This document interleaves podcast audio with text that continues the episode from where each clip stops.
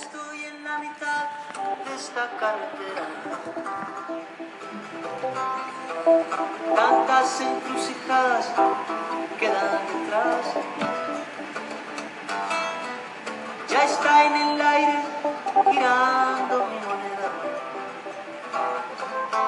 Y que sea lo que sea.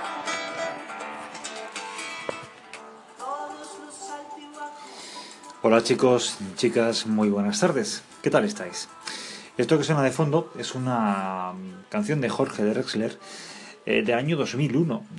Bueno, ha llovido ya un poco y además su cara lo demuestra. Voy a hablaros de su primer concierto ayer en Madrid, en el Teatro Nuevo Apolo.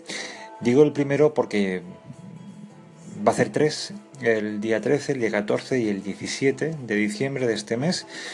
Y bueno, las entradas las tiene agotadas desde agosto.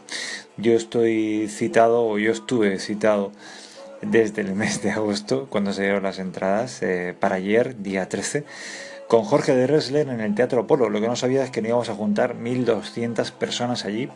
Una barbaridad muy bárbara. Bueno, qué decir, yo a Jorge lo he visto pues en Málaga, en Cádiz y aquí en salas grandes y pequeñas. Y destacar de él su aplomo, su fuerza y bueno, pues su empaque cada vez más delante de un gran público y sobre las tablas, sobre un escenario. Decir que le acompaña una muy buena banda, son todos hombres, le hacen los coros, toda la instrumentación que está basada en guitarras, excepto una batería que hace también de percusión, pero son todos hombres. No se acompaña de voces femeninas, ni para coros, ni para nada. Y eso que el último disco y otros discos suyos sí se ha hecho acompañar de voces femeninas, pero en sus directos no tiene ese acompañamiento.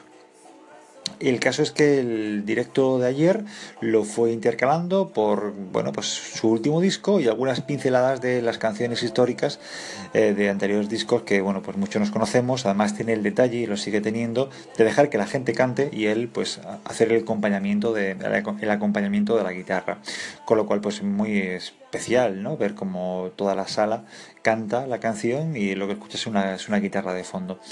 Él incluso dijo en un momento que se sentía un poco intimidado porque él se quedaba solo, la banda se queda solo en momentos, ¿no? Tocando en el escenario con 1.200 personas delante, ¿no? Ahí lo llevas. Cosas interesantes a destacar o mencionar. Bueno, creo que con el paso de los años y estos grandes aforos ha perdido la comunicación entre sus seguidores, su público y él mismo, ¿no?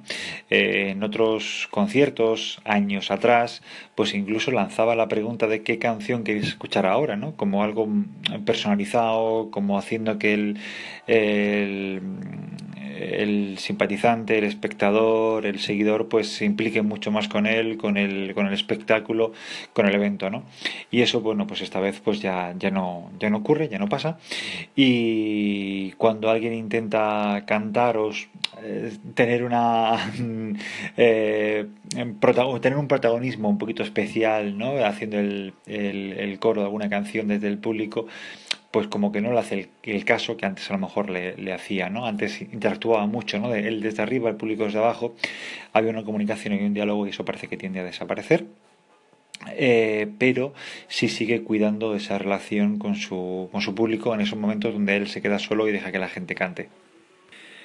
Citar también que al final del concierto, bueno, pues llevaba unos cuantos discos para que me los firmara, cosa que también hacía antes, y al ver que se demoraba, ¿no?, su salida, pues me enteré que es que había una fiesta arriba y había unas personas invitadas para subir arriba y tomarse algo con él en una barra del Teatro Polo arriba. Y claro, pues pregunté a su representante y me dijo que si tenía paciencia, que lo podía esperar en la calle, pero que si tenía paciencia. Entonces dije, bueno, mira, pues ya coincidiré con él en algún otro sitio, en alguna calle de Madrid, en yo que sé qué, ¿no? Pero bueno, son cosas que pasan. Imagino que para él es importante tener tres grandes conciertos en Madrid totalmente vendidos desde agosto y por eso hizo esa fiesta. Pero bueno, el público, el que paga sus discos, pues se queda sin ese contacto personal que a mí particularmente me gusta mucho. Bueno, un abrazo grande y seguid disfrutando de la música.